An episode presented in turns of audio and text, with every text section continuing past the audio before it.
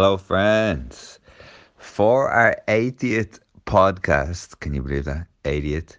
We have a very special guest, Janette Beetham, who is the founding director of Right Resources, an organization striving for a thriving and productive neurodiverse workforce. Having struggled with certain tasks without knowing why for a lot of her life, Janette discovered that she had dyslexia in her thirties. This inspired her to learn more about the, the neurodivergent world and to support those with neurodivergent conditions, that is those who process inform- information differently compared to the neurotypical population. This conversation covers a brief definition of the most common neurodivergent conditions before discussing why many go undiagnosed and why many do not inform their employers about their condition. We then move on to the crucial work that Janette and Right Resources are doing regarding neurodiversity in the workforce, including the training and accreditation program titled Dyslexia Champions. We learned so much from this episode, and I'm sure you will too. Janette is a very kind soul, and we were very grateful to have her on. This will be our final podcast of the year, friends. We are taking a well-needed pause.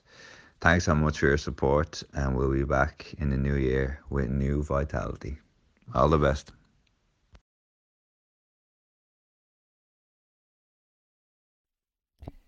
Janette Beetham, welcome to the podcast. Thank you for coming on. Thank you. Delighted to be here. Thank you for inviting me. No, we're we're really um, glad. This is this is a topic that's kind of new. Um, glad this is this is a topic that's kind of new into. into my kind of um th- discoveries of how we, how we're looking at mental health, how we're looking at brain health, how we're looking at, at um from different perspectives.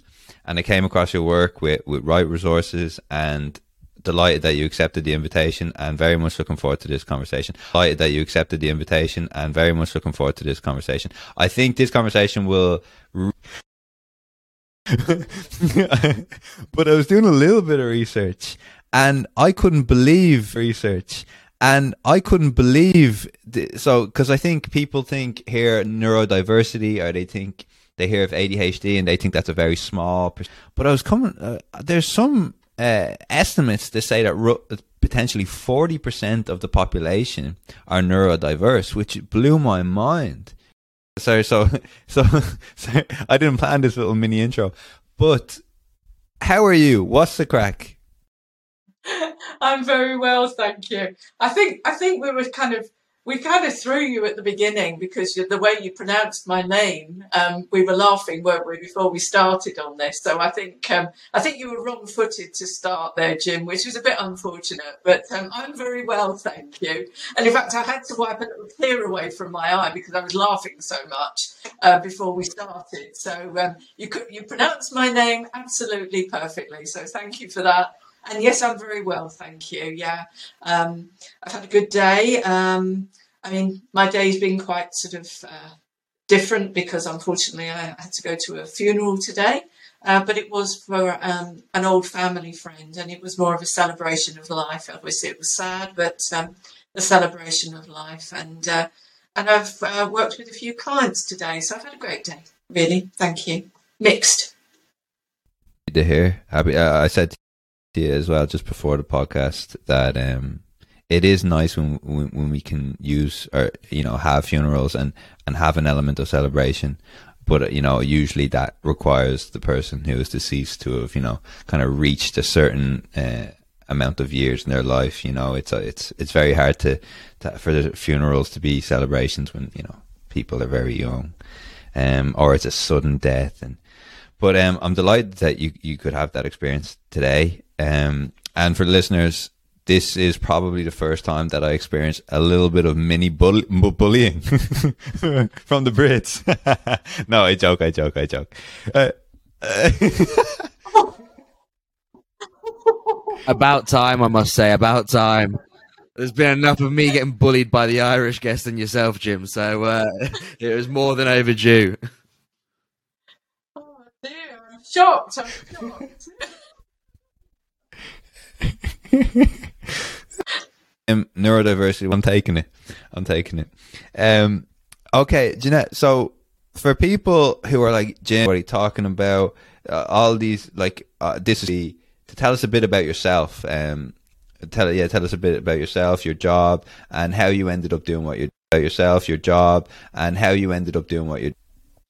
Okay, uh, it's difficult to to know where to start, but I suppose really, if I position it as to um, my education, my early education, then it kind of leads forward to. Well, why I do what I do, really. My experience in education was not very positive. Um, I really struggled. Um, and I didn't know why. Um, I was probably a teacher's nightmare, you know, um, because uh, if you're, if you're not able to engage um, and do well academically, unfortunately what happens quite often is you um, you need to fit with your peers in some other way, so you either become class clown or maybe um, you mix with the wrong crowd and get recognition for things you shouldn't be doing. I mean, that's why we have an awful lot of neurodivergent individuals within the criminal justice system, for example. You know, it's one of the reasons. I'm not saying it is the reason, um, but I think you can start to see how that's happening if people um, are not able to achieve in education. But I didn't know back then that I was neurodivergent, or I had, um, you know, I processed information differently to other people.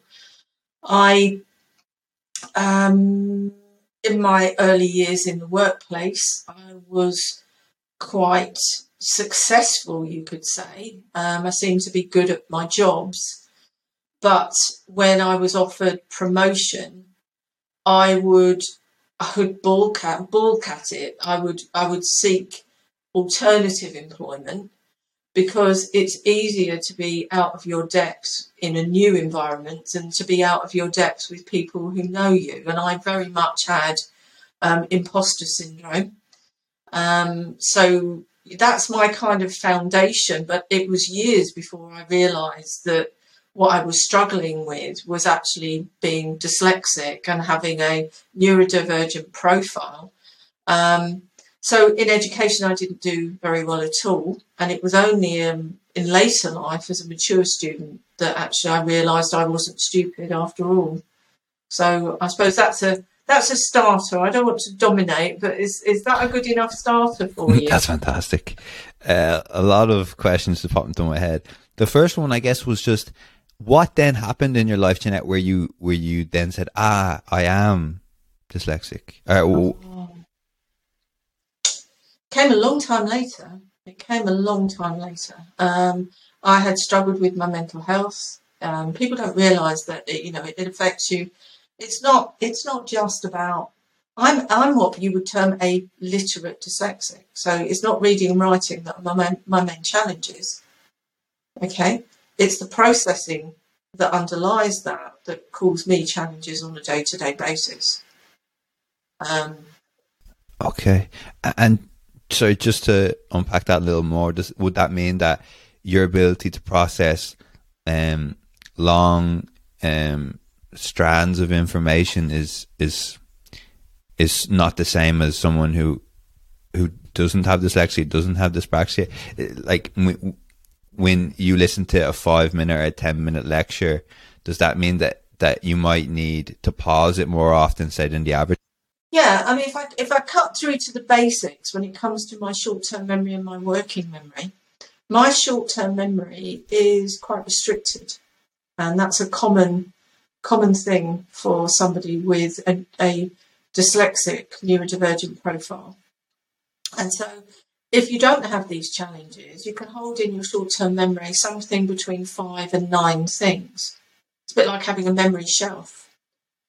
Um, but if you have the challenges that I have, I can struggle with holding three things.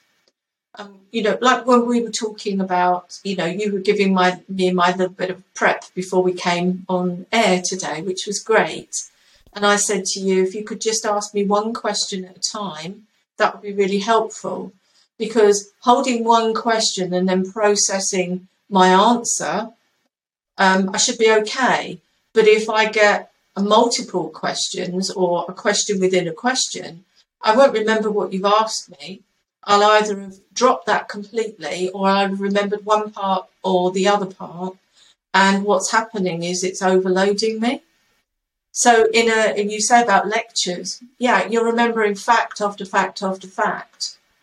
So unless it's delivered in a way that's accessible to you, there's an opportunity for um, practical application. And unless you're doing lots of visual, lots of, you know, able to take notes or, you know, people think, oh, recording it is the answer. Well, recording can be useful, but of course, who wants to listen the whole way through a whole lecture afterwards? It means that you're doing it two and three times when somebody else is only having to do it once. So therefore, it's taking you longer and you're having to put in more effort. So that's why delivery of learning needs to be as accessible as possible. Now, I was really fortunate in my early years that I must have had my literacy learning and my numeracy learning delivered to me in a way that was accessible to me, because I am literate and I am numerate. Yeah. But I struggle with my short-term memory, working memory. I struggle with sequence and order, organisation. I have pl- slower processing when it comes to um, certain things. Let's say, let's not go too deeply into that. Um, I have challenges with time and time management. And they're all the underlying things that can affect someone's acquisition of literacy if it's not delivered to them in a way that's accessible. So I've gone a little bit deep there, but um, so, you know, a lot of the people I work with, for example, I can be working with professors and doctors, working with them uh, and people working in admin, people working in all sorts of roles. But what I'm saying is, you know, this this has no bearing on I Q or global ability, as it were. And that's why I'm using that as an example. Um, it, it has no bearing on that at all. And yet there are co- there's common sort of misconception, stigma associated with it that, you know, when they go th- and what happens is you go through some kind of change or you're starting something new and then you start to struggle because your existing coping strategies are probably not a good fit for the new situation. Yeah. So. And Janette, did... When when you found out um, like later on in your life that you you were dyslexic, did that offer some level of um, relief or some un, like some internal understanding that you actually were giving it a name for, for what you'd been, you know, suffering with all these years, or, or was it just like, was there some sort of, like you said, the stigma? Did that did that come into it at all? I think I think it's interesting that you say you use the word that I was suffering. I wasn't suffering. I didn't know any different. Right. Yeah, of okay. course. And what I was suffering with was the barriers that society puts in place. Yeah. So there's that. Yeah. yeah. It's, um, and did it give me, you know, did it give me something? It was emotional. And, and it's, I think when people do reach out for support, it can be extremely emotional. Um, because, And for example, you can be, it, if I'm working with somebody, it can be more emotional, for example, for a man in his fifties than a woman in her twenties, for example. And everyone will be different. But you think about how much life and life experiences the man or a person in their fifties has had compared with a person in their twenties. Then it can be much more emotional. It can be, why has no one noticed this before? Why has no one helped me? Um, I've missed out on so many things. Um, it is a feeling of loss. Um, and there's then that feeling of that poor child or, you know, the child who is misunderstood. Maybe they've been bullied. You know, there's all of that. And so It's it can be extremely emotional, and it it shouldn't be underestimated.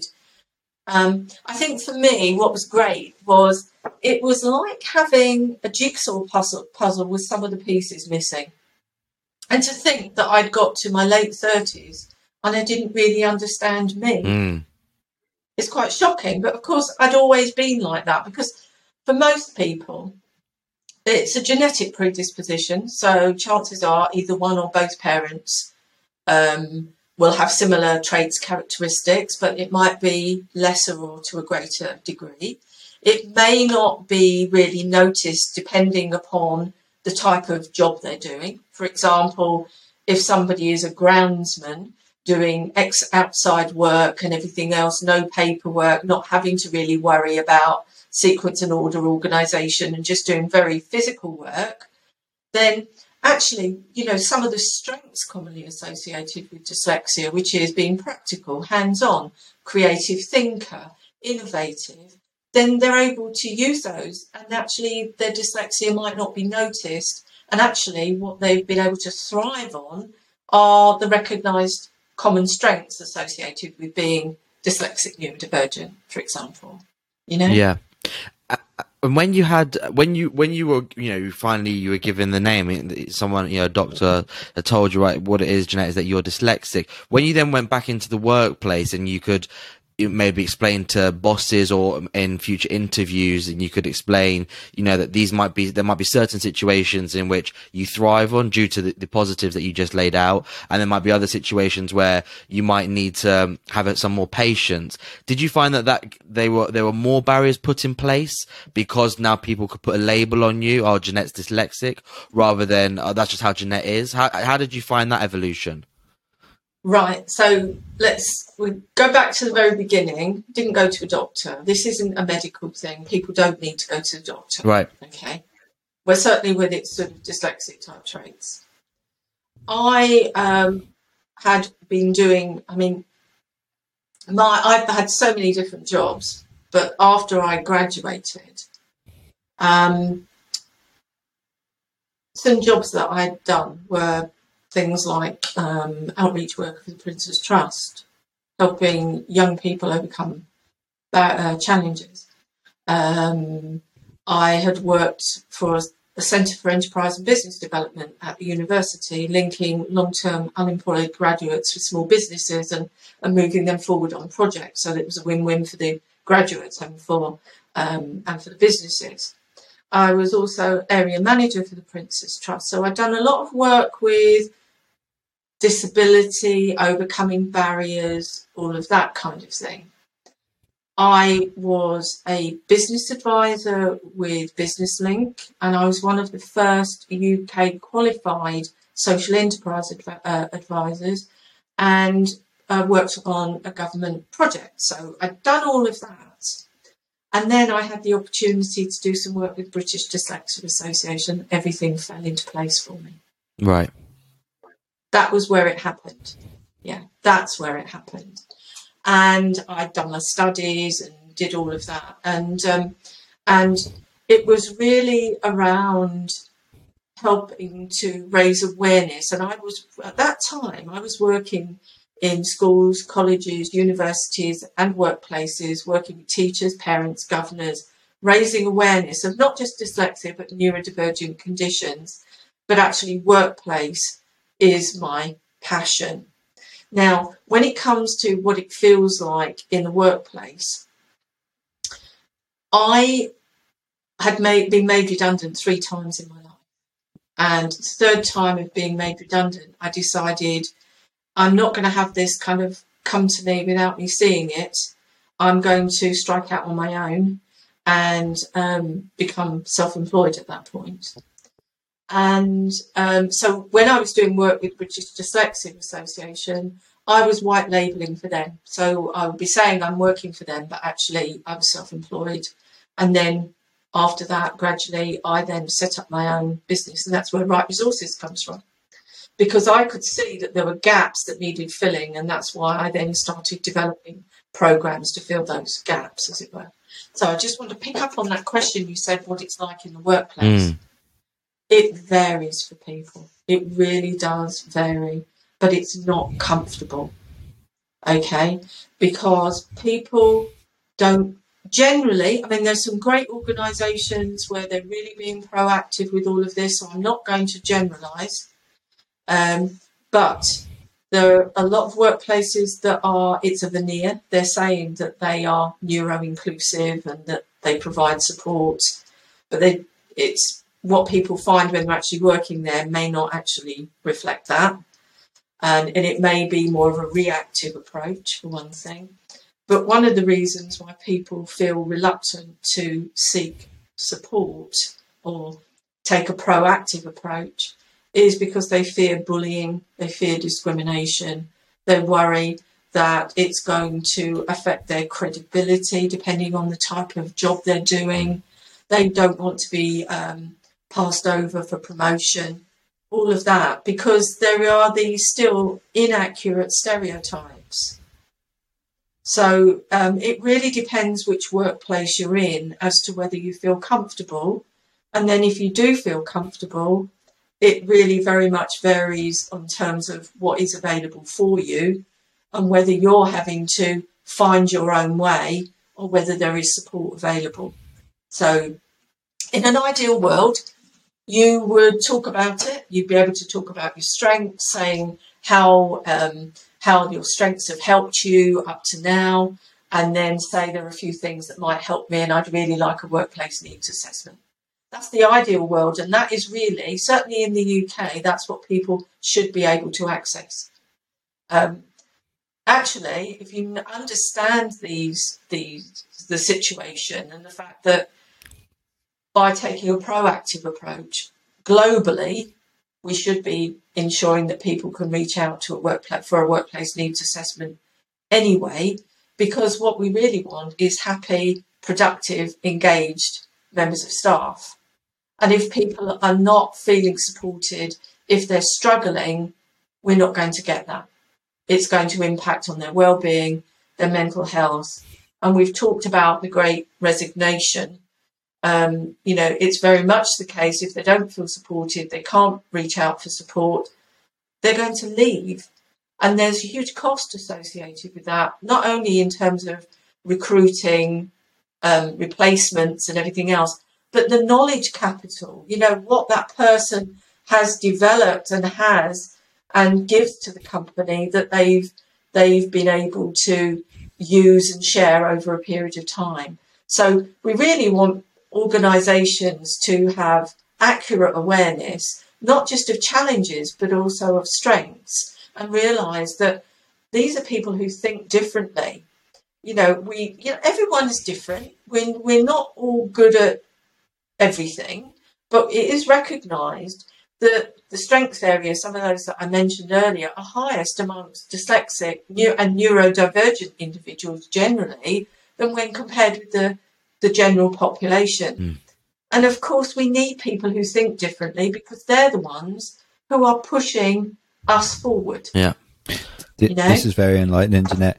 And just before we continue, I think it might be beneficial for listeners just to quickly go over um, what may constitute as neurodiverse.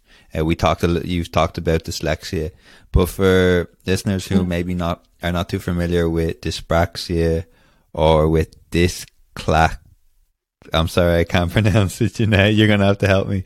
Do you mind just giving a quick it's, little... It's dyscalculia, I think you're after there. That's exactly, that's, that's exactly what I'm looking yeah, for. Dyscalculia, it's fine. Do you mind giving the listeners and, and Miz Eben myself just a quick little brief overview of, of these other um, conditions? And yeah, yeah thank you.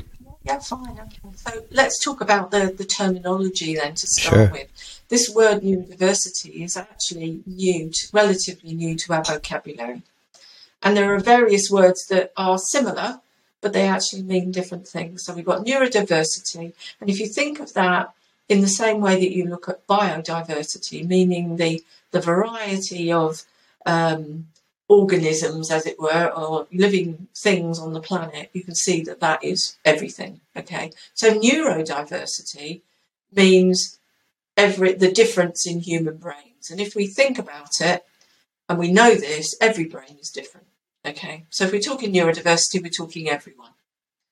Then you have people who are neurodiv- have neurodivergent conditions. Okay, and that um, would be what you've just mentioned. So the reason I've mostly talked about dyslexia is two reasons. That's predominantly um, my challenge. But I also have traits of dyscalculia and dyspraxia, which is more commonly referred to as developmental coordination disorder, or D C D now. Um, but also because dyslexia is known to affect more people, so somewhere between ten and fifteen percent of the population. Um, and of course, when it comes to workplace, for example, and for education, it's the one that is most likely to impact on day-to-day tasks. Okay, you know, and that's, so that's that one. Uh, this difficulty with lexia to do with lexicon and vocabulary, but as I've already explained, you know, you can have literate dyslexics for one thing.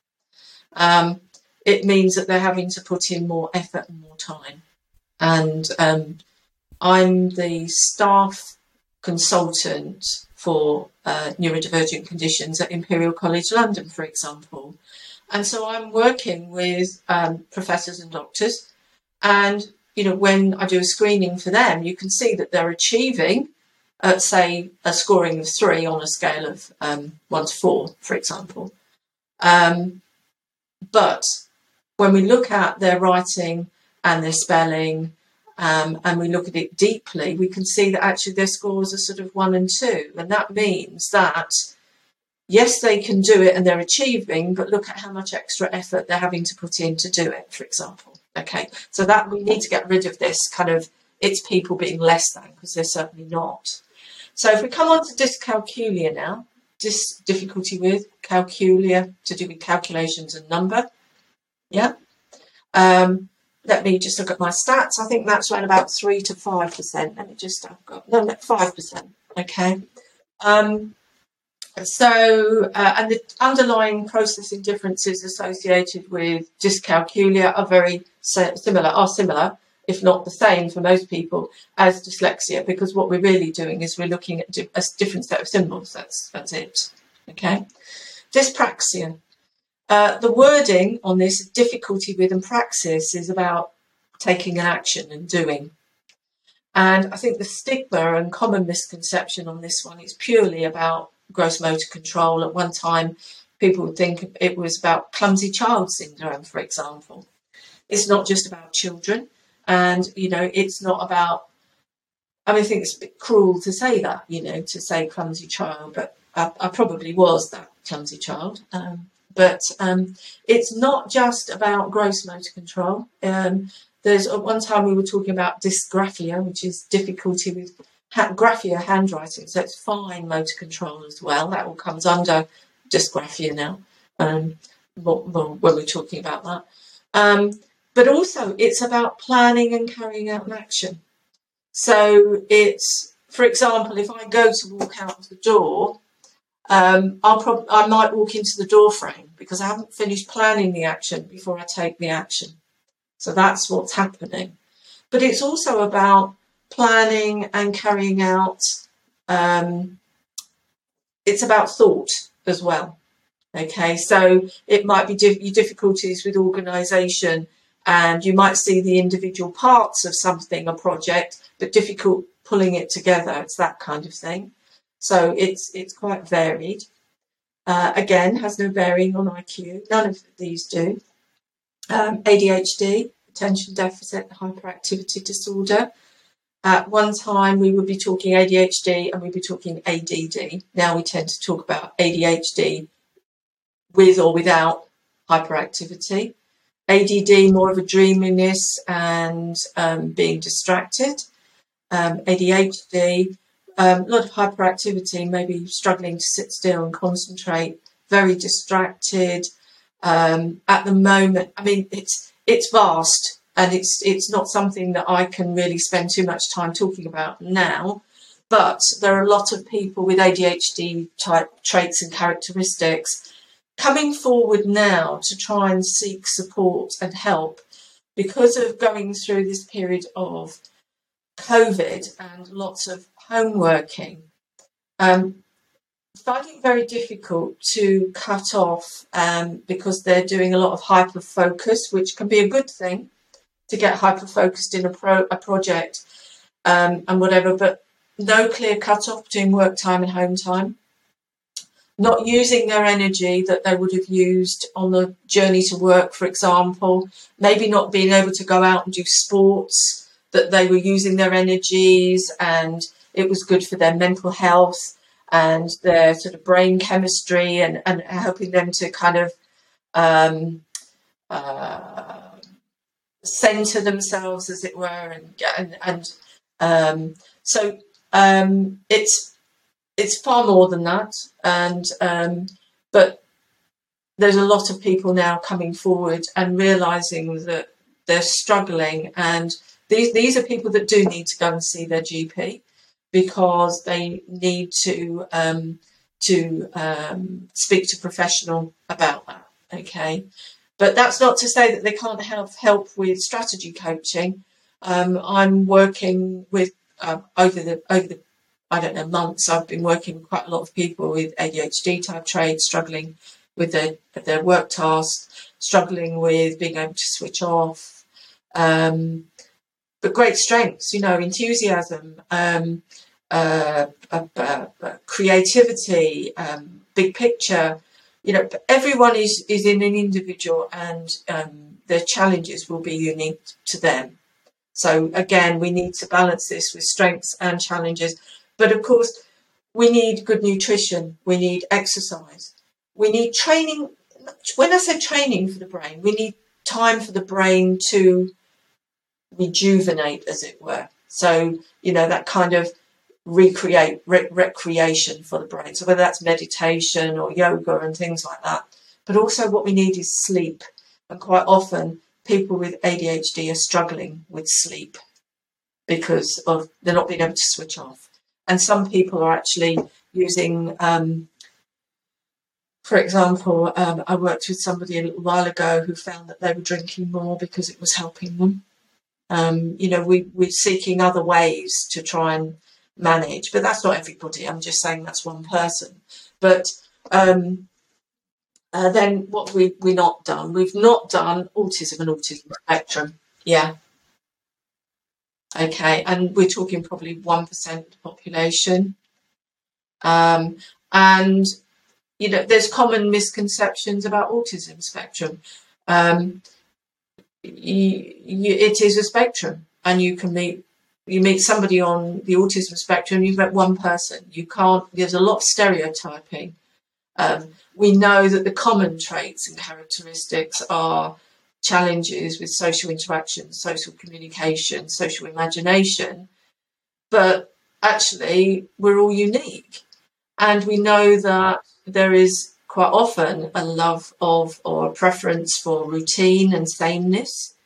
And of course, a lot of those individuals may well have really struggled with COVID because of the uncertainty and changes to their work situation. And maybe working at home has been fine, but now we've got the uncertainty of what's going to happen next, as it were. Um, but there You know, there's, um, I think it's something like sixty to seventy percent of people with autism type traits also have learning disabilities. So they're the people that we may or may not see within the workplace. But then you've got people on the autism spectrum who are, um, and this, and, and I mean this in a in a in a general of, of, of average intelligence, way beyond average intelligence.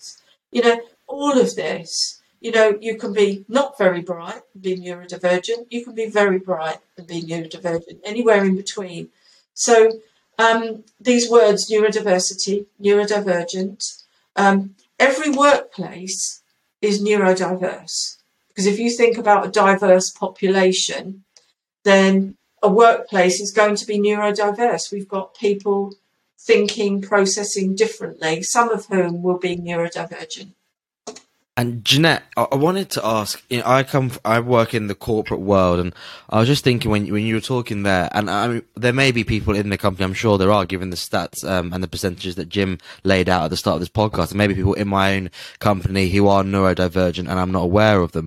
But I was thinking about how if there was someone in, in, in my company who was neurodivergent, or who had, who was going to start in the company who was neurodivergent, and it, in the corporate world, it's so cutthroat and it's all about efficiency. It's all about who can do things the quickest, who can learn the quickest, who can be the most efficient in terms of thinking, which ultimately will save on the, you know, save the money for the company and so on and so forth. How, how do you go about, um, promoting the benefits of, you know, of, of hiring these neurodivergent people? Because I, and this might be a, a gross generalization on my part, but a lot of the C E Os that I've come into and I've spoken to and that, that, you know, own the business that I've worked for, I can't imagine them having the patience to, to say, oh yeah, you know what, we'll, we'd love to take on these neurodivergent people and we'll offer them the patience and the space. I just imagine them being so cutthroat with it and being like, well, that in our business model, it, it won't work. It's not, it's not right for them. How do you, how How do we go about tackling that?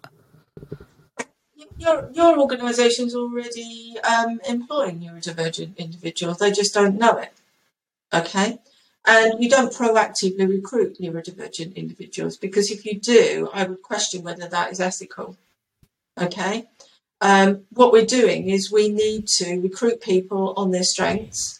We need to be you know, making the recruitment processes as accessible as possible. And we need to be recruiting people based on the job role and whether we feel these people are the right people for the job.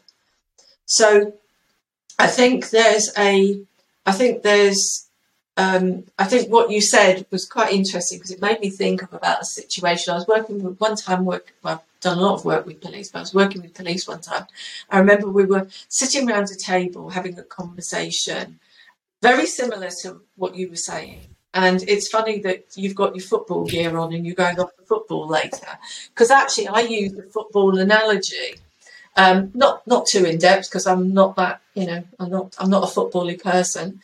Um, But I was, you were saying, you know, people need things done quickly, and you said about thinking quickly and everything else.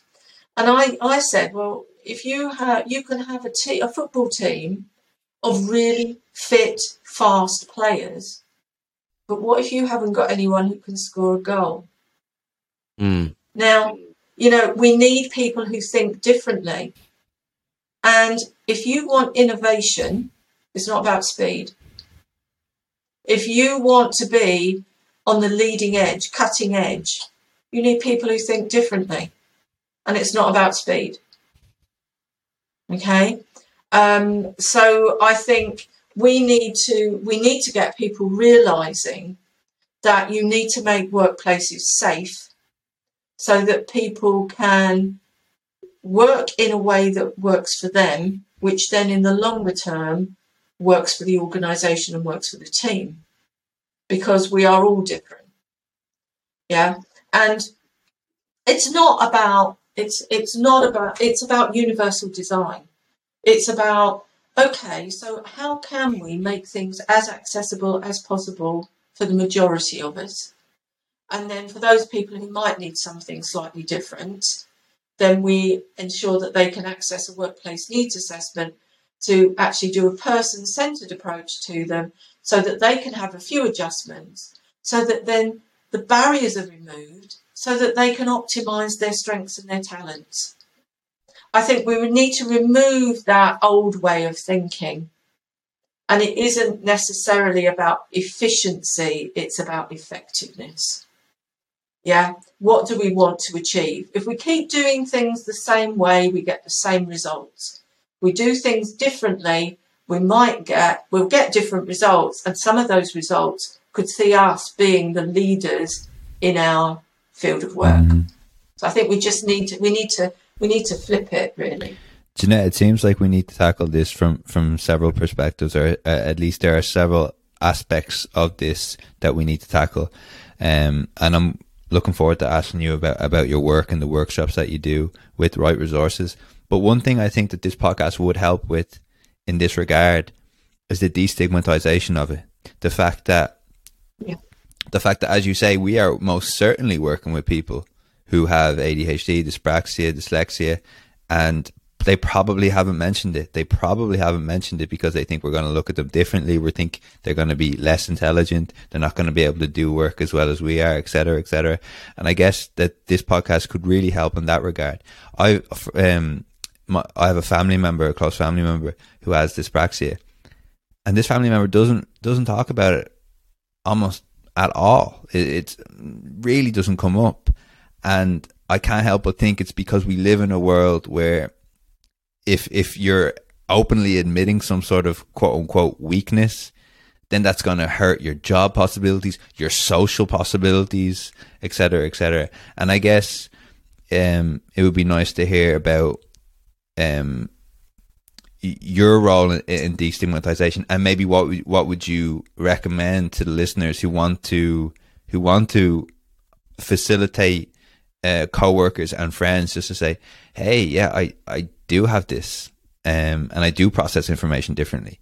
And it would be great if you could respect that. And in fact, maybe our relationships will get closer. Maybe, as you say, we could work better once you acknowledge my strengths. Yeah, I think it's interesting. We're, we're, none of us are good at everything. And I think we need to acknowledge that. Yeah. So, you know, we're all, and we're all different. But I think, first of all, we need to realise that people probably don't understand their own profile. If you go back to my revelation, you know, the, it was a real revelation to me as to why I'd struggled with so many different things and struggled with things in day-to-day life, not just work, you know. Um, and it's, you, I still have, well, probably not so much now, but I was having light bulb moments, as it were, you know, think, you know, doing things on a day-to-day basis afterwards and realising, well, that's why I struggle with that. You know, that's why I struggle with that. I didn't understand about the processing. I've, um, I'll give you an example. And I'm going to come back to dyslexia again. I'm going to, I'm just going to go back to the stats that you gave in the beginning.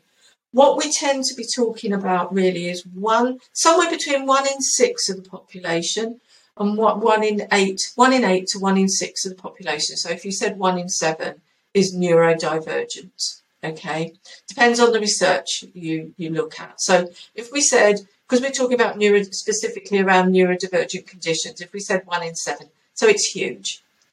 Okay, but um, if we talk about dyslexia, I was asked to go and do a workplace needs assessment with somebody.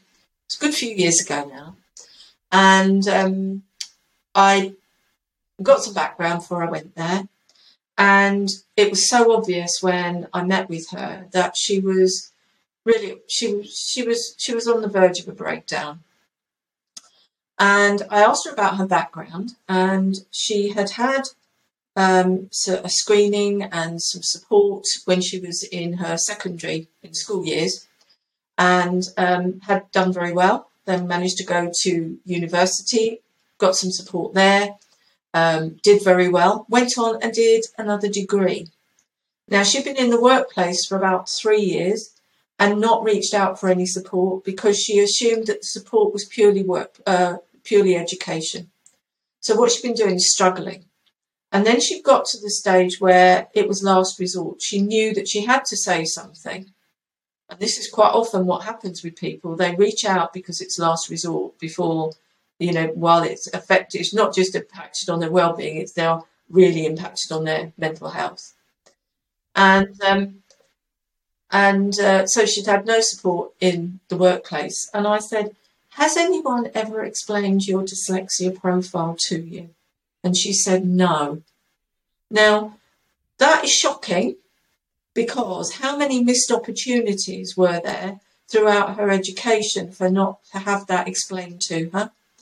The um, assessments that she'd had had been qualifiers to enable her to get study skill support, extra time in exams, things like that, but not the transferable skills that she needed for life.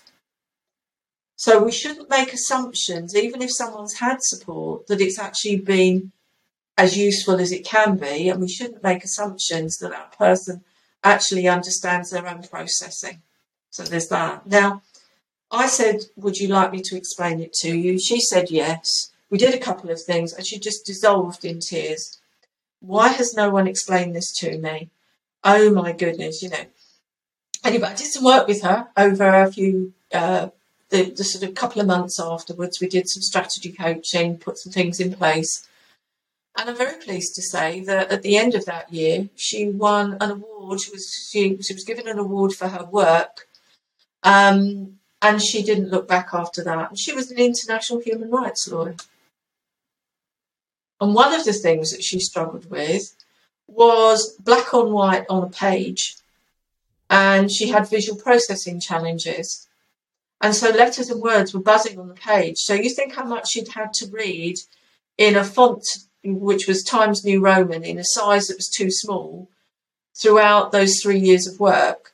Now, one thing I would say here, and I think it's an opportunity for me to sort of say this, is that letters and words moving on a page is not dyslexia. Letters and words buzzing, moving, whatever, um, can happen for a variety of reasons, can be called visual disturbance, visual processing, um, you know, it's, you can have that and not be dyslexic, but if you're also dyslexic, you have that and dyslexia, but it just makes things worse, okay? So there's that. Um, so going back to, you know, your family member, Jim, sorry, I'm just trying to trace back to where we were. Um, they may not really understand how it's impacting on them a day-to-day basis because they've always been that way. And that was the same for me. I'd always had those struggles. I just thought, actually, I'm pretty rubbish at all of this. And if someone, and I remember somebody saying to me, what do you want to do?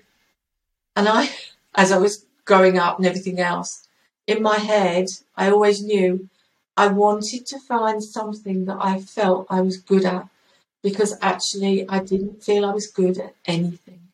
And that even now makes me feel quite emotional, to think that I felt I wasn't good at anything. And there is, how many people feel like that, you know, and people should not feel like that. They should be able to reach out. Janette, for, for people listening who maybe are in a similar position to you before your diagnosis, who have just accepted that maybe these things I find challenging, so maybe I'll avoid them, or maybe um, I've kind of internalized this possibility of me not really being good at those things or a lot of things. How how do you think, or how are we facilitating an opening of a door in terms of curiosity, in terms of, let me just see if I potentially might have this um, this condition? And can I, uh, sorry, yeah, can, that first question, please. Um, well, people can reach out for screening. That's probably the, the thing to do. But of course, it comes with a cost. You know, um, there are... If it looks like dyslexia type traits, then there are checklists. You can, certainly on the British Dyslexia Association site, there's a checklist.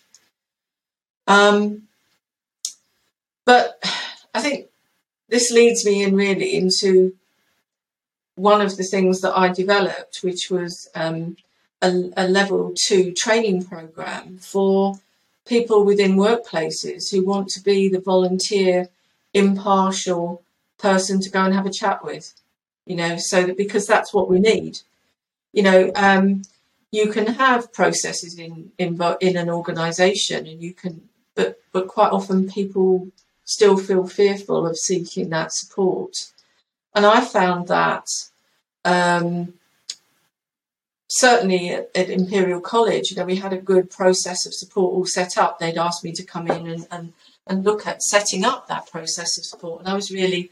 Um, it was a, it was an honour and a privilege to be invited to go in and do it. But what we've found is that you can have all of that in place, but people are still fearful. They um, they may not necessarily feel safe. And I found that people were still wanting to talk to me because I wasn't part of the establishment or the institution, as it were, and just have an informal chat. And I realised, in you know, I needed more of me. There needed to be more of me.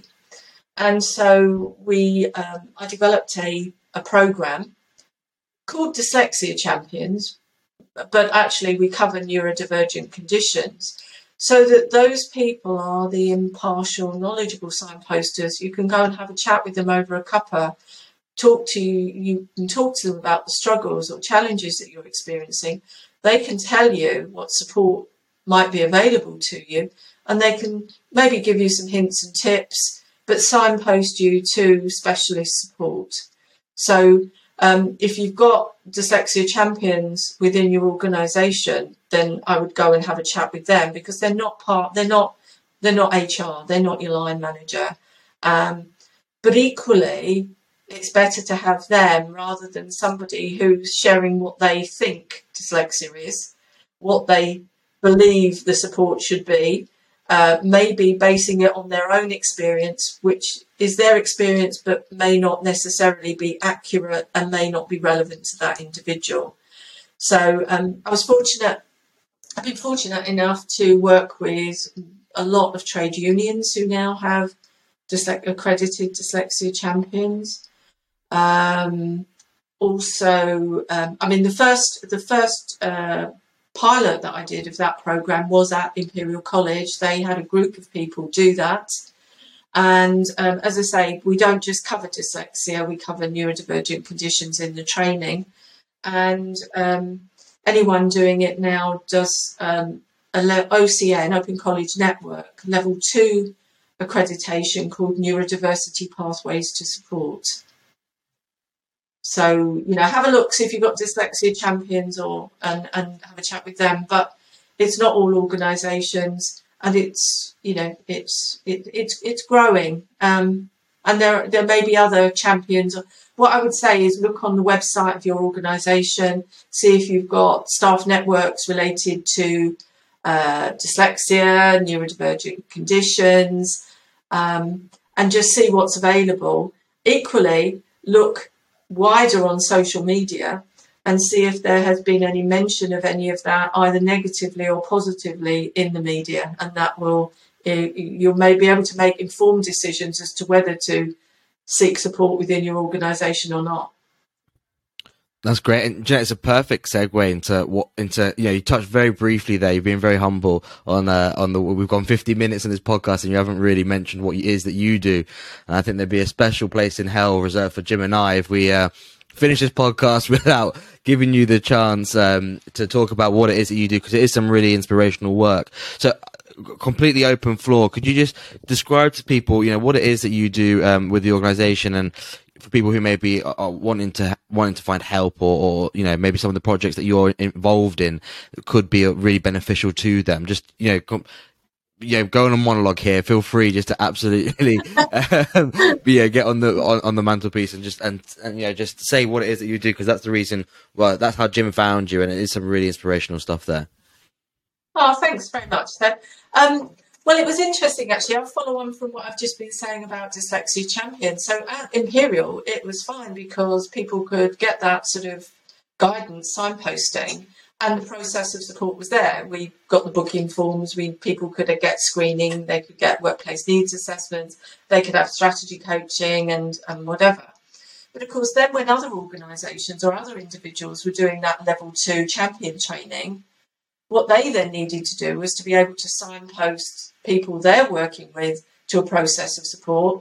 And quite often there wasn't one within their organisation. And I've known that. I mean, I've been doing this kind of work for about sixteen years now, probably more than that. And I, I think you can tell, I hope you can tell I'm passionate about this, because nobody should be struggling in silence.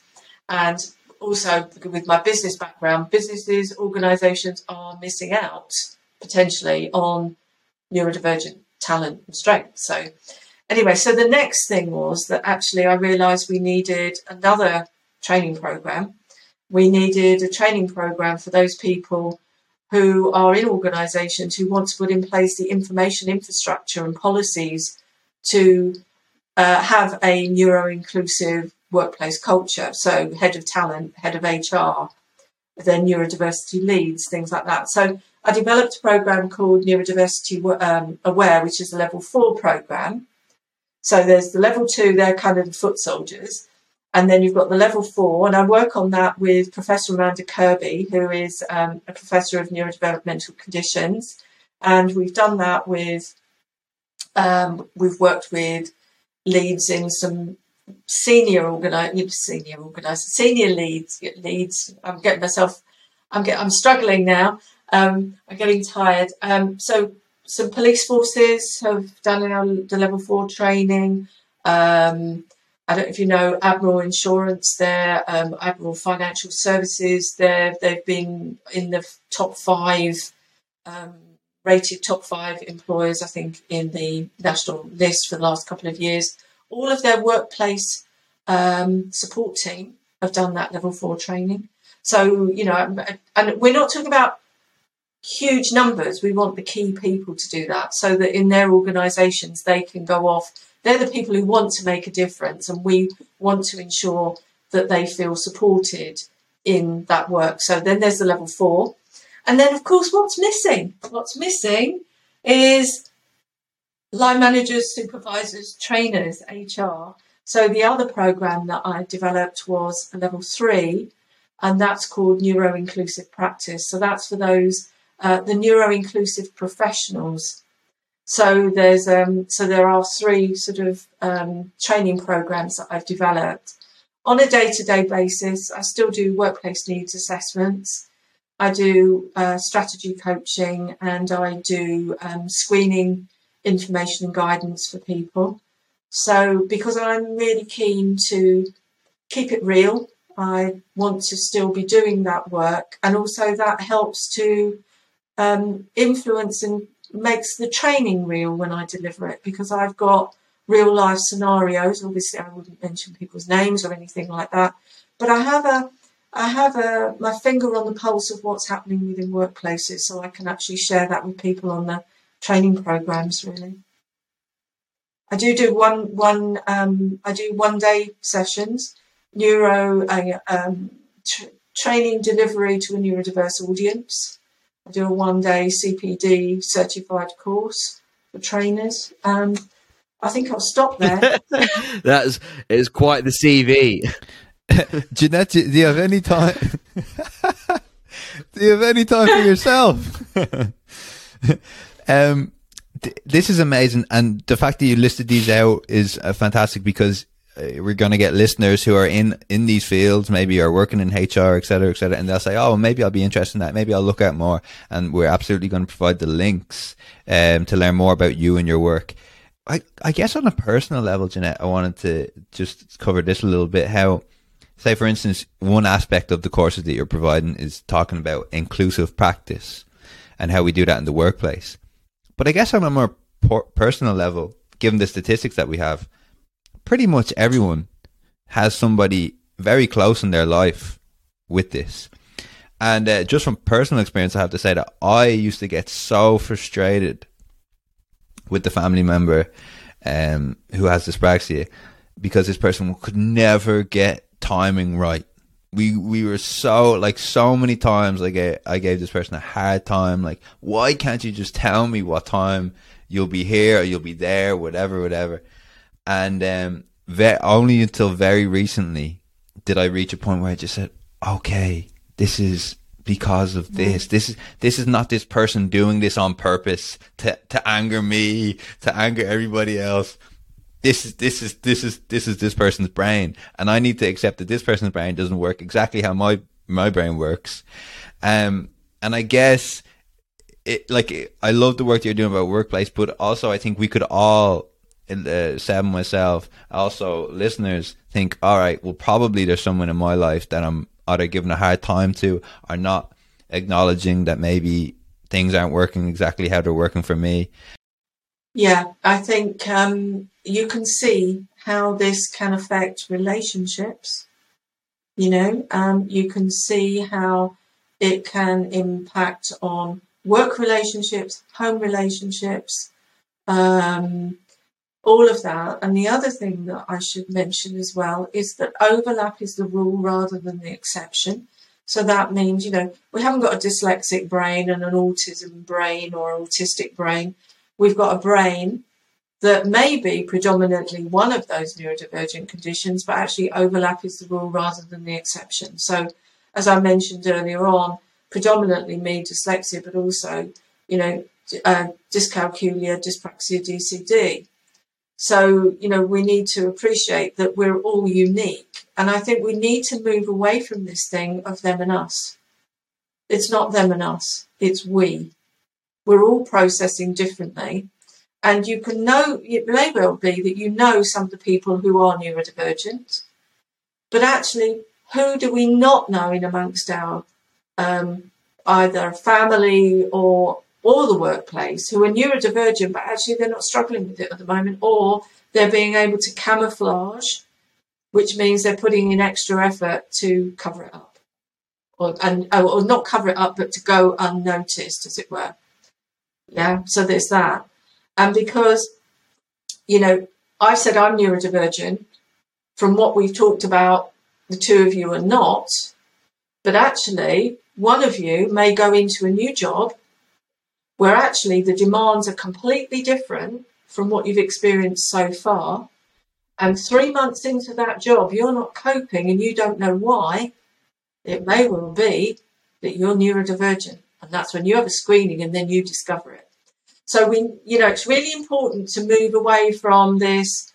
You know, I think there's a, quite often people talk about neurotypical, and that has this thing of them and us. It's actually, we've got a neurodiverse workforce, we've got a neurodiverse population, and some of those will be neurodivergent. And quite honestly, we don't know who is and who isn't. So we need to, you know, we need to just be open to it. Make things as accessible as possible for the majority, and then be able to provide support for those who may need it. But we need it safe. We need safety. Mm-hmm. And psychological safety is key to ensuring that we optimise or maximise the potential of the people we've got within the workforce already. Because a lot of people, I don't know if you, you know, that Maslow's hierarchy of needs triangle, yeah? There'll be a lot of people who are just... they're number one, and whether you know that or not, but there'll be people in work who are just keen to keep their job so that they can keep a roof over their heads and food in their belly and, and, and clothes on their back and feed their families. Yeah. And there'll be people in workplaces who are only doing that, which is really, really sad, because there can be so much more to working life than that. And you know, they're living with a risk all the time that they may be found out. And that's that imposter syndrome. Yeah. So sorry, I've moved away from the personal stuff, but yes. And I mean, one of those areas around the personal stuff, and I, I won't, I won't, don't want to go into it, but yeah, I mean, personally, I experienced that. And it wasn't till later in life that I realised that I process information differently, and it very much impacted on a close personal relationship, which ended up in um, marriage breakdown. So, yeah. Thank you for sharing that with us, Janette. Um, I, go on, Jim. Sorry, sorry. You were just going to ask a question there. Thanks for sharing that, Janette. Yeah. So, just just the last thing that really came up for me there was we, we, we covered from a workplace, from a relational point of view, but also is coming up for me and how you're talking about imposter syndrome, and something that I'm huge on is the idea of self-compassion. The fact that we are judging ourselves very harshly, all of us, I think. We live in a very judgmental society. And I guess what, what was coming up when you were talking about the difficulties, hey, maybe I started this new job and I'm not sure why.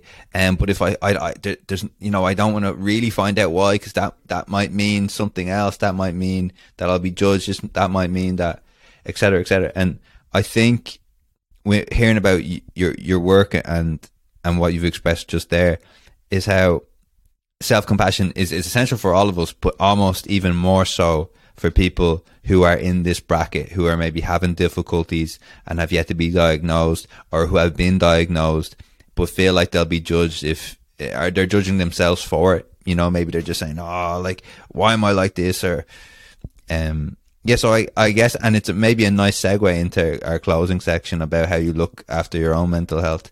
Yeah, I think I think what you're saying is what I would call personal uh, benchmarking. We benchmark ourselves against other people. Yeah, you know, we, we talk about benchmarks in business, but actually we do benchmark against others, against our peers. And it it, it can be crippling. It really can. Um, I think people, One thing to say is that people do not need a diagnostic assessment to be able to qualify for a workplace needs assessment, certainly in the U K anyway. You know, so there's that's one thing. So don't you need a screen? Have a screening, right? Yeah, but you don't. It's not a it's not a prerequisite. You don't have to have had a diagnostic assessment, certainly for dyslexia, to be able to qualify for help. If somebody is struggling, they should be able to reach out. Okay, so there's that. When someone has a screening, one of the risks that people, and I've heard this so many times, is that they can be a bit reluctant to actually have the screening because what if it is that I am stupid? What if it is that I'm not dyslexic and it really is just going to show me that I'm not very bright? And that is a risk. It is a risk. I, I, I did a screening the other day for somebody and um, they didn't actually have a dyslexia profile. And it was that in their early years education, there were gaps in education. So they don't have a good foundation of literacy and numeracy. It's not dyslexia as in genetic predisposition dyslexia. It was gaps in education. So there's that. And I think people need to prepare themselves for the fact that, you know, some people are avoiding screening because actually they they, they use it. And they're leaning on it as, you know, dyslexia is the reason. So therefore, you know, so they use that. So we do, that's not, it's not many people. I haven't encountered it that many times, but I think everyone is, is different. But yes, we do, we, we need, it would be good to be able to speak to somebody and actually write down the strength areas. What are the strengths that you use to get you to do what you're doing at the moment? So, for example, I use that groundkeeper's example. You know, that groundkeeper might be promoted to a managerial role, and then actually the demands on them are going to really be huge and increase because if they're, you know, if they've got some of these processing differences. But if you look at the groundsman role, you know, physically fit, big picture thinking, practical, hands-on, every time the machinery breaks, I can fix it, all of that. Those are the strengths that have got them to where they are. Imagine what they would be able to do if we had some help with mitigating some of the challenge areas. So what we've got to do is start looking at the strengths. And that person may well be able to do that managerial role if they're able to apply for a workplace needs assessment, have a few strategies in place and a few tools, and they'll be able to do it. Yeah. So I think all of this really is about awareness, and the awareness needs to be accurate, it needs to be comprehensive, and it needs to be useful.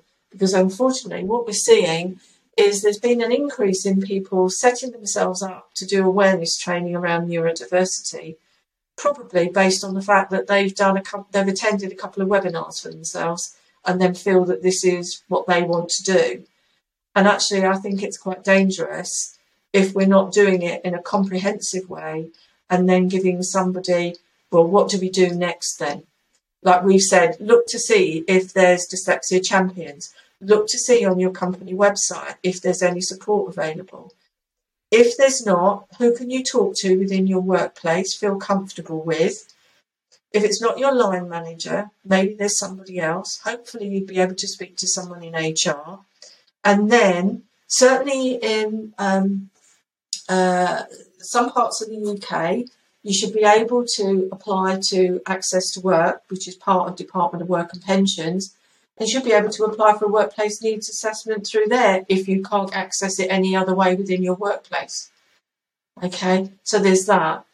Um, what I would also say to people um, is, you know, if you if you've some of these things that we've talked about today, if it resonates with you and you think, actually, that sounds a bit like the challenges that I've got, but these are the strengths I've got, look on National Autistic Society website, look on British Dyslexia Association website, A D H D Foundation, you know, and have a look and see what help they've got available and what maybe they've got local groups and things like that.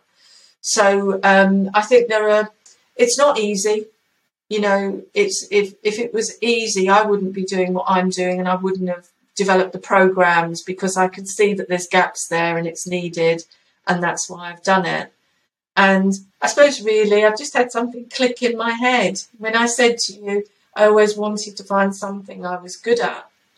Actually, I see a gap, I see a need, and I develop something. So I suppose really creative thinking, um, you know, and when I look to the strengths of my associated with me being neurodivergent, I think that's probably, um, I, I think that's probably it. Perfect. I'm not perfect. I'm way off perfect. I'm learning all the time. Um, and, you know, I, I, I'm very, um, I feel privileged to work with Professor Amanda Kirby. Um, and the good thing is that I don't have to read all of the research. She has, she goes at one hundred ten miles an hour. It's a bit like tortoise and the hare, you know, but she feeds me all the really useful um, bits of research that I really need. Um, so I, you know, and we work uh, very, I believe we work our skills and our, the way we process complements one another. And I, and it's great working with her on that um, level four program. So I'll stop talking now, guys. No, you're the guest. If you stop talking, I know what we'll do. Um, listen, it's a, I think it's a great place to end the podcast. And, and before we do end, we just will. We always try to ask our guests what it is that they do that they uh, to help them keep on top of their mental health and to help them just keep tip top. Um, I know we we've spoken before the podcast about your dog. I wonder if maybe um, the dog has anything to do with uh, some of your practices that you uh, might what, might do on a daily basis or weekly basis. But if you have any tips that you could share with us and the listeners, we'd uh, very much be appreciative. Yeah, I'm very fortunate that um, I, I now live near some water. Um, I, I live on the coast, so walking the dog on the beach is wonderful. I feel very privileged um, to be able to do that.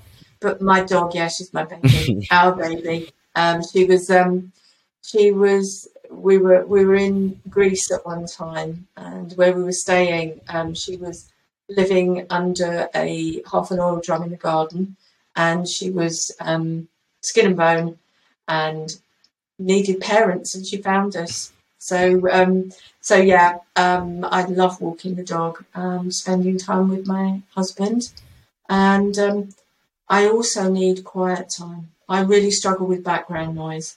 So for me, just somewhere, peace and quiet. I stand on that beach and I stretch and I do my kind of neck and back exercises and just whirl centre. And it's like, wow, it's just lovely. Just those few minutes to myself um, on the beach is so, but any open space really, um, it's lovely. Great stuff.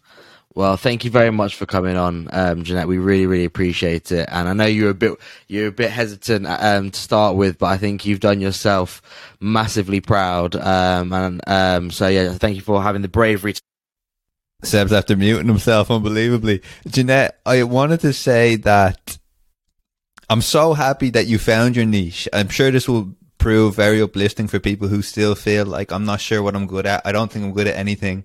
And then, as you say, you're using your creative advantage, almost your creative inclination. You found that gap, you persevered through that gap, and now the amount of people that you're helping is so uplifting, so inspiring. Thank you so much for agreeing to come on the podcast. Thank you.